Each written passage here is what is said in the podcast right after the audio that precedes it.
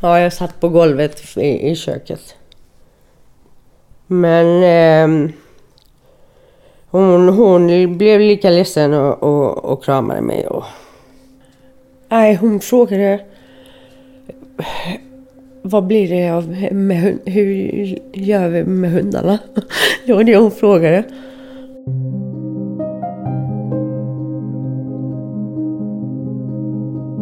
Ja, folk tror ju ibland det här som går på tv, Kronofogden knackar på från England. Där är det så att där kommer man i princip med ett domstolsutslag och så säger man nu ska du vräkas och så får man en kvart på sig att packa ihop och sticka. Så funkar det inte i Sverige utan det är en lång process.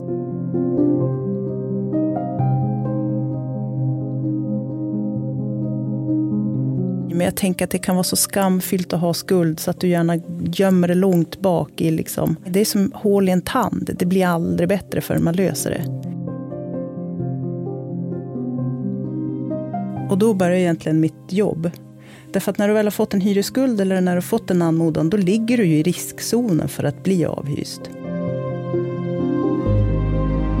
Ibland så är det ju så att hyresgäster tror att de måste liksom eh, ja men, eh, ja men jag kan betala allting på måndag, det kommer vara fix färdigt.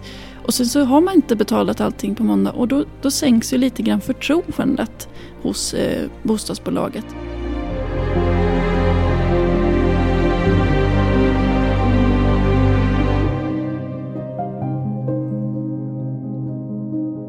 Vad skulle vi vara utan våra prylar? För prylar är viktiga, oavsett vad någon säger. Kanske någon buddhistmunk lyckats slå sig fri från tingens bojor. Men för dig och mig kan vissa saker vara heliga. Obetydliga saker. Kaffemuggen, stolen, kudden, bordet, brasan, utsikten. Saker som kanske inte ens kunnat säljas på loppis men som är värdefulla för dig. Alla prylar samlas i ditt hem. Under ett tak, på dina golv, mellan dina väggar. Där har du ditt hem där har du ditt liv. I det här avsnittet kommer du träffa Rebecka. Två månader innan vårt möte var hon nära på att bli vräkt. Men tack vare samverkan mellan Kronofogden, hyresvärden och socialtjänsten lyckades de tillsammans med Rebecka behålla hennes hem.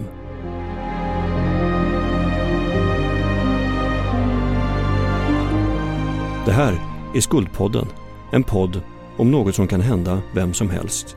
Jag som pratar heter Max Landegård.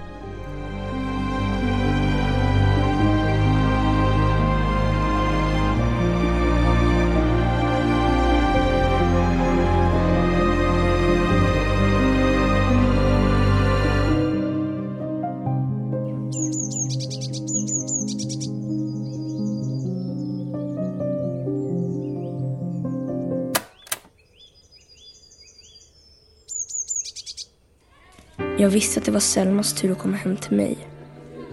Jag har varit hemma hos henne minst tio gånger. Selma har ett eget rum där man kan vara i fred, spela eller kolla på film. Hos mig finns ingen plats att hitta på grejer. Jag vill inte att Selma ska se hur jag bor. Vi har inte råd med egna rum. Därför sa jag till Selma att hon inte fick komma hem till mig. Men jag hoppas att vi är kompisar ändå.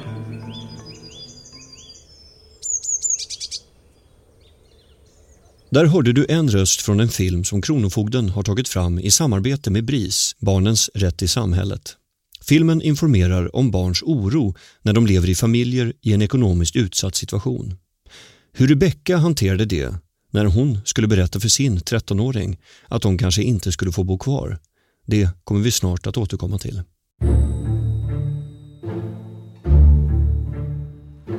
Växjö, en av Smålands många pärlor. Hit flyttade Rebecka med sin mamma från Chile när hon var åtta år och hon hamnade i en av Växjöbostäders lägenheter. Idag, över 30 år senare, bor Rebecka fortfarande kvar hos Växjöbostäder även fast de bytt till en större lägenhet. Och um, ja, jag vet det. Jag har två barn. En bor inte hemma längre. Och eh, lillan är, är hos mig varannan vecka.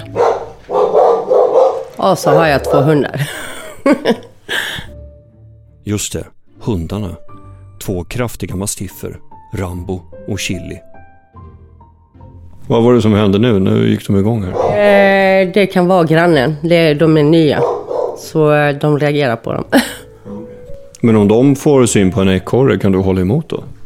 eh, ja, men in, ja, det är lite svårare när det är igelkottar.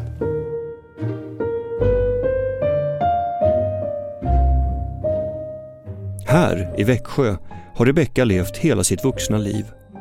Hon började jobba tidigt, som 16-åring på pizzeria. Sen skolmatsal. Lunchrestauranger och nattklubbar. Och så fortsatte det i serveringsbranschen. Ja, jag är... Att, eh, ja, det är ju roligt att kunna laga något och se att folk är nöjda.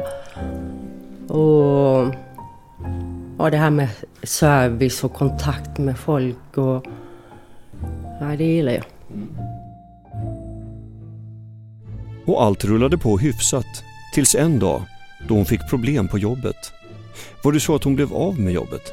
Eh, nej, det stämmer. Alltså jag hade jobb. Men eh, eh, vi blev alla lurade på våra löner. Precis. Hon hade ett jobb att gå till, men ingen lön att leva på.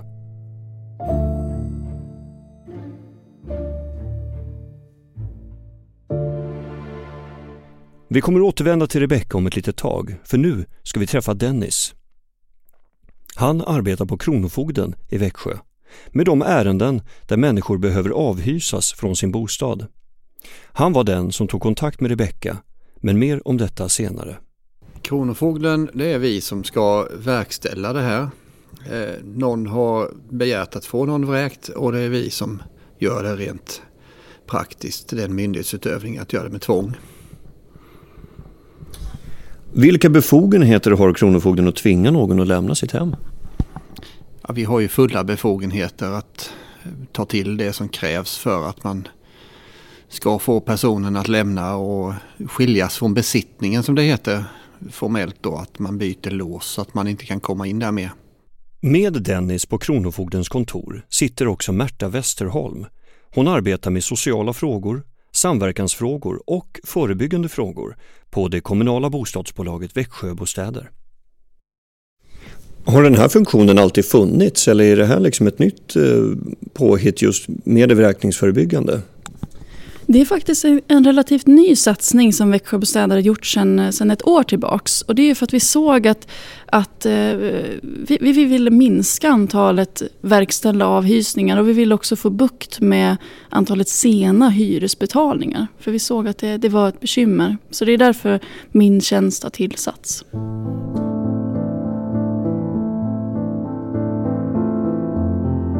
Vad finns det för orsaker till att någon vräks? Det vanligaste det är att man inte har betalat hyran. Sen finns det ju det där att man kan ha, ha någon annan störning i boendet, att man har varit stökig eller så. Det vanligaste är definitivt att man har missat att betala hyran. Och jag håller ju med att förutom hyresbetalningen så är det ju allvarliga störningar i hemmet som till exempel vanvård av fastigheten eller till exempel olovlig andrahandsuthyrning. Det leder ju faktiskt också till en hel del eh, vräkningar. Ja, är det många som kör Airbnb-spåret och blir vräkt utav det? Det, det, är en viss andel som, eh, som uh, sysslar med olovlig andrahandsuthyrning och har andrahandskontrakt eller till och med ibland upptäcker man ju någon som bor på någon sorts tredjehandskontrakt. Hur går det då till när någon ska avhysas från sitt hem? Ja, folk tror ju ibland det här som går på tv, Kronofogden knackar på från England. Där är det så att där kommer man i princip med ett domstolsutslag och så säger man nu ska du vräkas och så får man en kvart på sig att packa ihop och sticka. Så funkar det inte i Sverige utan det är en lång process där man har antingen eh, ett utslag från Kronofogden som säger att hyresrätten är förverkad och du ska vräkas eller att en domstol har sagt det. Eh, och sen ska du då delges innan, eh, senast åtta dagar innan vräkningen så vet du att den här dagen, den här tiden, det är då du blir vräkt om du inte har fixat eller flyttat. Vilka reaktioner får du från de som ska vräkas? För du möter ju dem. Ja, när vi är ute med den här tiden och, och delger och har ett samtal om det där. Så reaktionerna är ju väldigt, väldigt olika naturligtvis. Eh, men man märker ju att det är ju en det är ju en eh, väldigt djup reaktion hos många. Eh, för det är ett väldigt stort ingrepp och man sätter igång tankarna såklart. Vad, vad ska det bli av mig nu? Hur ska jag lösa detta? Så, och där försöker vi hjälpa så gott vi kan och tipsa om att höra av sig till socialen och till sin hyresvärd och sånt där. Alltså, hela tiden vara lösningsorienterade. Hur, hur funkar du då? För jag kan gissa att de inte bara accepterar och säger ja men vad bra att du ringde, ja men okej men då börjar jag packa mina väskor. Jo det är klart att vi gör ju detta professionellt så att man, man får ju naturligtvis bemöta folk på det sättet som, som krävs. Vad, vad hur kan det vara? Det är ju beroende på eh, den man har framför sig. Hur de eh, är. Ibland får man vara mer tröstande kanske om man är ledsen. Eh, eller så söker man lösningar och då försöker vi hjälpa så mycket vi kan och pusha i rätt riktning. Vi är ju opartiska mitt emellan så vi, vi kan ju inte agera i någon annan sak. Men vi försöker ju att para ihop folk med både socialen och sin hyresvärd och försöka hitta lösningar för att man inte ska bli vräkt.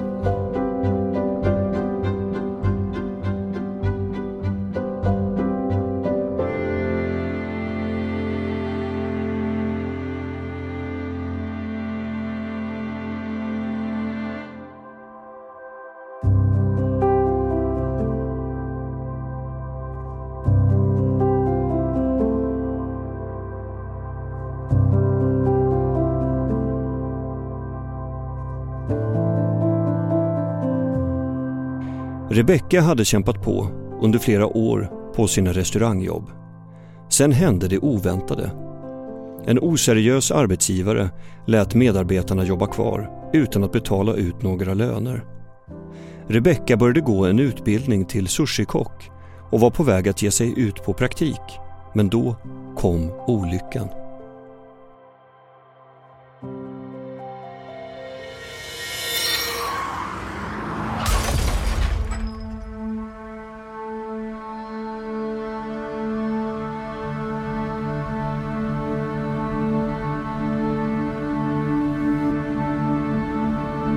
Rebeckas yngsta dotter hamnade under en bil som backade på henne när dottern körde elsparkcykel. Det var en svår olycka som ledde till rättegång, vård i hemmet och utebliven skolgång.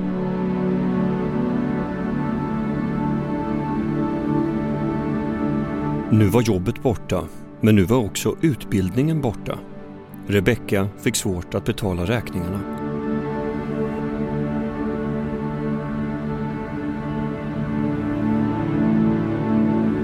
Vilket eh, gjorde att jag inte kunde eh, åka till Halmstad till exempel för, på utbildning. Eh, när jag hade henne. För hon behövde ju all min hjälp för hon hade gips alltså hela vägen upp. Och satt i rullstol. Så det blev ju långdraget och så. Och... Eh, alltså, jag, jag kan ibland tänka på det där att i, Ibland känns det som att det räcker med att man, eh, att man missar en räkning. Ja. Och så är det bara kört. Ja. Det är det ju egentligen. För det räcker med en. För ligger du efter med en, nästa må- du är, man är fullt medveten att nästa månad så är det ju inte bara en. Det blir ju två. Och vilket gör det ännu svårare att komma ut därifrån.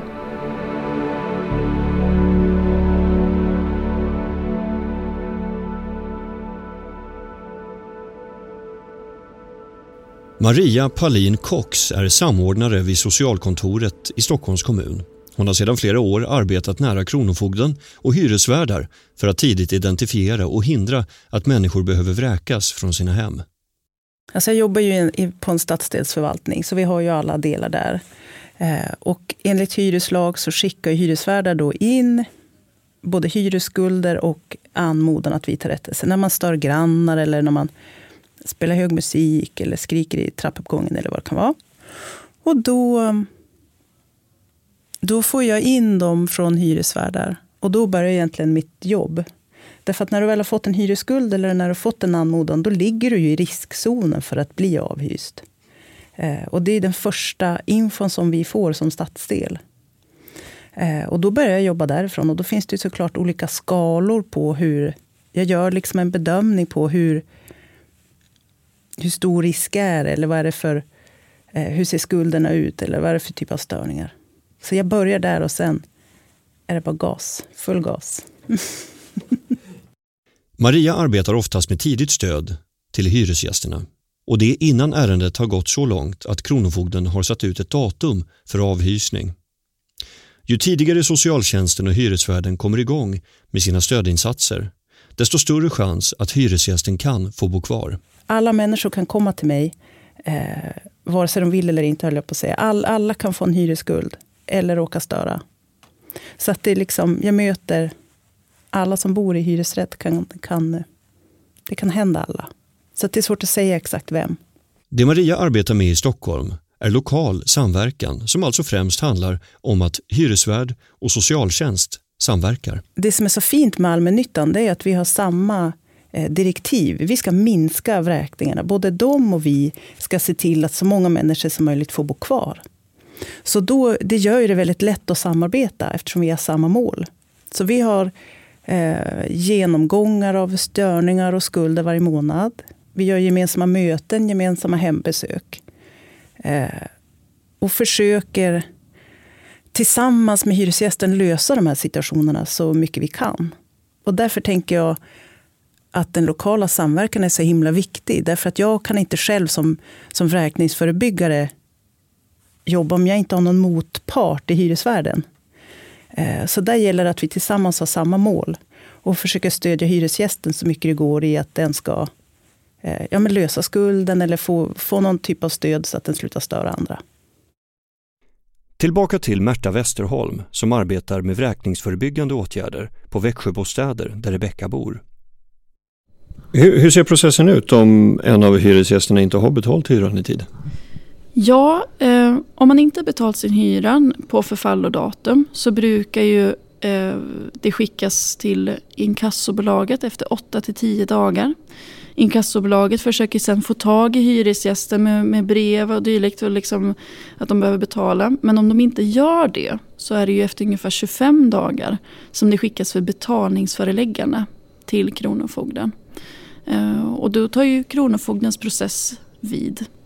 Eh, och jag kan säga att under, under hela den här processen så från, för oss blir det ju en signal när, när det gått till inkasso.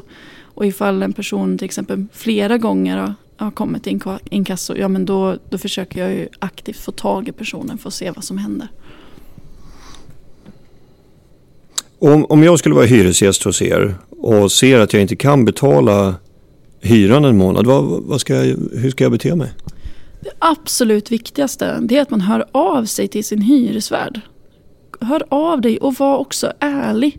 Berätta liksom rakt som det är och eh, försöka samarbeta. Ibland så är det ju så att hyresgäster tror att de måste liksom eh, ja men, eh, ja men jag kan betala allting på måndag, det kommer vara fix färdigt. Och sen så har man inte betalat allting på måndag och då, då sänks ju lite grann förtroendet hos eh, bostadsbolaget. Så jag skulle verkligen säga att det är bättre att liksom verkligen ja, men vara var sanningsenlig. Ja, nej men, eh, jag, jag har inga medel nu. Jag, kanske, jag kan med stor sannolikhet få, få ihop kanske hälften av hyran till på måndag. Liksom, lägg korten på bordet för då är det mycket enklare att, att hitta lösningar.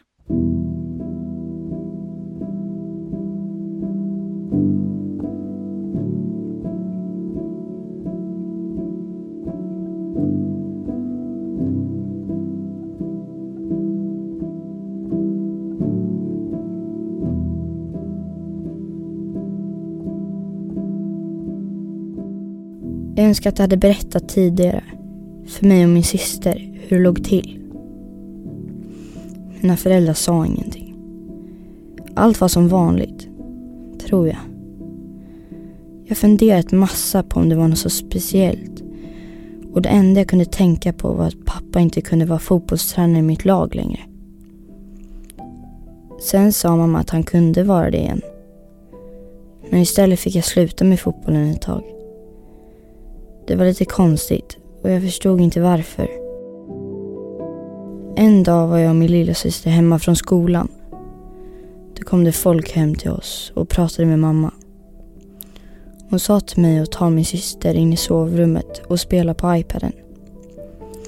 Efter ett tag smög jag ut i hallen och hörde att de pratade om att packa våra saker.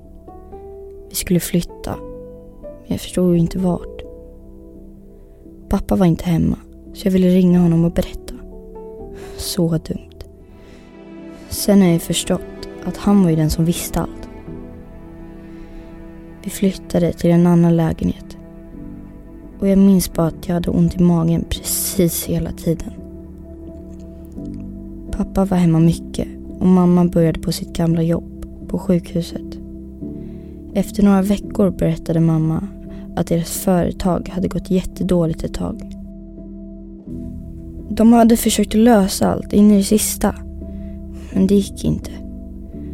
Och därför skulle vi bo i den andra lägenheten ett tag. Pappa sa ingenting. Jag frågade inte heller.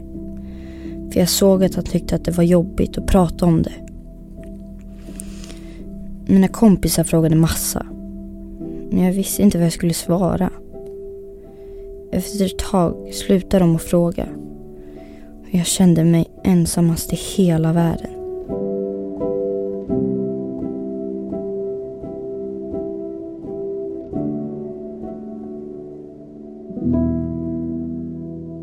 Där hörde vi ett exempel från en flicka som levt med föräldrar i en ekonomiskt utsatt situation. I Rebeckas fall så valde hon att vara helt öppen mot sin dotter som fortfarande var minderårig och bodde hemma. Utan jobb eller studiebidrag blev situationen ohållbar för Rebecka.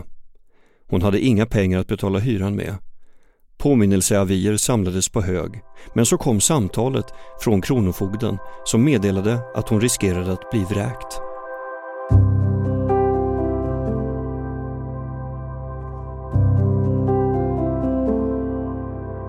Hur, hur har det känts i mammarollen under det här? Fruktansvärt. Med tanken på att... Eh, ja. Mm, man, man känner eh, att man inte kan ge något säkert till sitt barn liksom. Eftersom jag ju själv liksom inte vet säkert vad, vad som skulle hända och så vidare. Och som en gång hon hittade mig gråtandes i köket. Och eh, ja, det var då hon frågade mig. Och eftersom jag vill att hon ska vara ärlig och kunna liksom berätta allt för mig så känner jag att jag måste vara lika ärlig tillbaka. Och eh, jag förklarar för henne liksom vad, vad som hände och att eh, vad som skulle hända om inte jag lyckades få ihop eh, de pengarna till hyran. Och eh, att eh, vi skulle bli vräkta. Och det gjorde ont eftersom det är ju inte hennes eh, fel.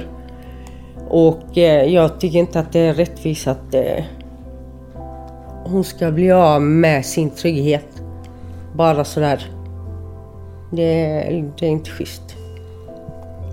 Nej, hur, hur kändes det att behöva berätta det? Ni satt här i köket eller? Ja, ja jag satt på golvet i, i köket. Men eh, hon, hon blev lika ledsen och, och, och kramade mig. Och... Nej, hon frågade vad blir det av med hund? Hur gör vi med hundarna? Det var det hon frågade.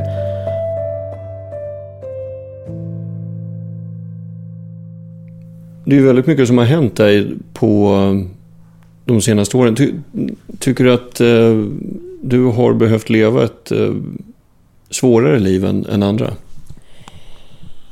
Ja, det kan jag... Det, det stämmer nog. Är det, är det otur eller vad, vad kan det bero på? Det är det jag, jag har funderat på det och ställt mig samma fråga så många gånger. Med tanken på att eh, Jag har varit liksom eh, fullständigt ärlig. Ja, man, man behövde ju, liksom, jag behövde hjälp. Och hade haft, ja, det här med otur med jobb och så. Jag ville ju komma liksom ut och slippa SOS.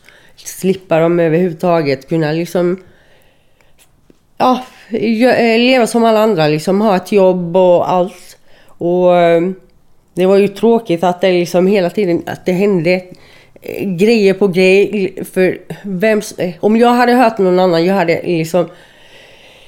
Om någon hade berättat eh, det som jag har upplevt så hade jag ändå funderat liksom, är det verkligen sant? Hur fan kan man ha så otur liksom? Och vilket jag upplevde att andra liksom tänkte om mig. Och ja, det gjorde ju mig eh, ja, skitledsen ju för att eh, jag talade ju sanning. Man förtjänar ju lite stöd och, och hjälp och, och, när man är i en, så, en svår situation så är det ju liksom inte lätt att ta sig ur utan hjälp. Och det räcker ibland att bara en kan förstå eller liksom... Äh, jag vet inte. Eller sätta sig i en situation. Dennis var den som från Kronofogdens sida tog den första kontakten med Rebecka. Kan du berätta om Rebeckas... Eh, hur kom du i kontakt med henne och hur såg det ut? Eh, Rebecka, eh, hon hade inte betalat sin hyra och eh, vi började handlägga detta som alla andra ärenden. Eh, vi gör ju alltid en kontroll av personen och om man har barn och sådär. Och sen sätter vi ut en, en tid för avhysning och eh, ska delge helt enkelt. Och delge det är att informera henne om att det här datumet kommer du bli vräkt, visst är det så? Ja, precis. Man, man har en så kallad avhysningsdelgivning där folk får sin tid. Eh, och sen vill vi ju naturligtvis, helst vill vi ha kontakt med människor men man, i, i det skedet när det har gått till verkställighet så blir man delgiven även om vi inte träffar personen. Då, går det så att säga inte att stoppa. Eh, men vi, vi fick kontakt, jag och Rebecka och vi pratade mycket om hur ska hon lösa de här problemen. Vem ska hon kontakta och hur ska hon lösa? Och tack vare att hon tog kontakt med socialen och med Växjöbostäder som hyresvärd och eh, så lyckades hon faktiskt lösa detta genom att agera bra själv. Och, och kunde då undslippa att det blev en vräkning. När jag pratade med henne igår så, så sa hon att eh, en bidragande orsak till att hon tog tag i sina problem var bemötandet som hon fick utav dig. Att du hade varit väldigt vänlig mot henne. Nej, vi försöker ju alltid att eh, bemöta människor på det bästa sättet. Att vi, Eh, vi, vi försöker att sätta alla klutar till för att man inte ska bli avhyst. Att kontakta, agera, fixa. Eh, för vi vill helst inte vräka någon. Men vi, vi, vi tvingas ju göra det om man, om man inte löser sina problem. Om hyresvärden vill ha någon vräkt, ja då vräker vi. Då är det, då är det vårt uppdrag att vräka. Eh, så det är inte mer med det. Men vi kämpar ju så hårt vi kan. Vad skulle du säga att Rebecka har gjort rätt där andra kanske har gått bet? För Rebecka lyckades ju ändå ordna upp sin situation och ha kvar sin lägenhet.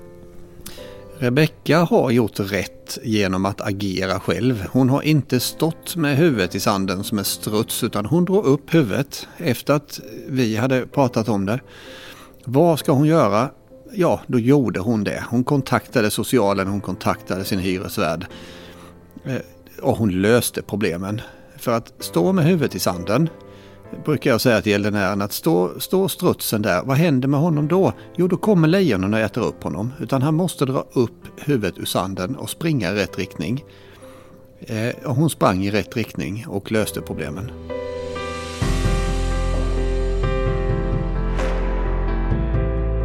Med hjälp av samverkan mellan Växjöbostäder, socialtjänsten och Kronofogden fick Rebecka bo kvar.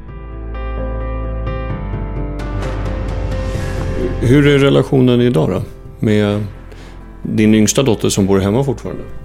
Den är lika fin. Faktiskt. Vi har en jättefin relation. Och ja, det som är det bästa är att hon, hon vågar berätta saker och ting för mig. Vad det än är. Går inte till någon annan. Det är väl en av de viktigaste sakerna man har i en relation, tänker jag. Tilliten.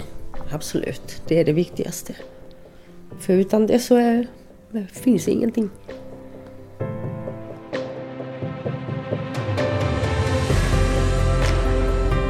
Du har lyssnat på Skuldpodden, en podd från Kronofogden. Skuldpodden produceras av Storstad på uppdrag av Kronofogden.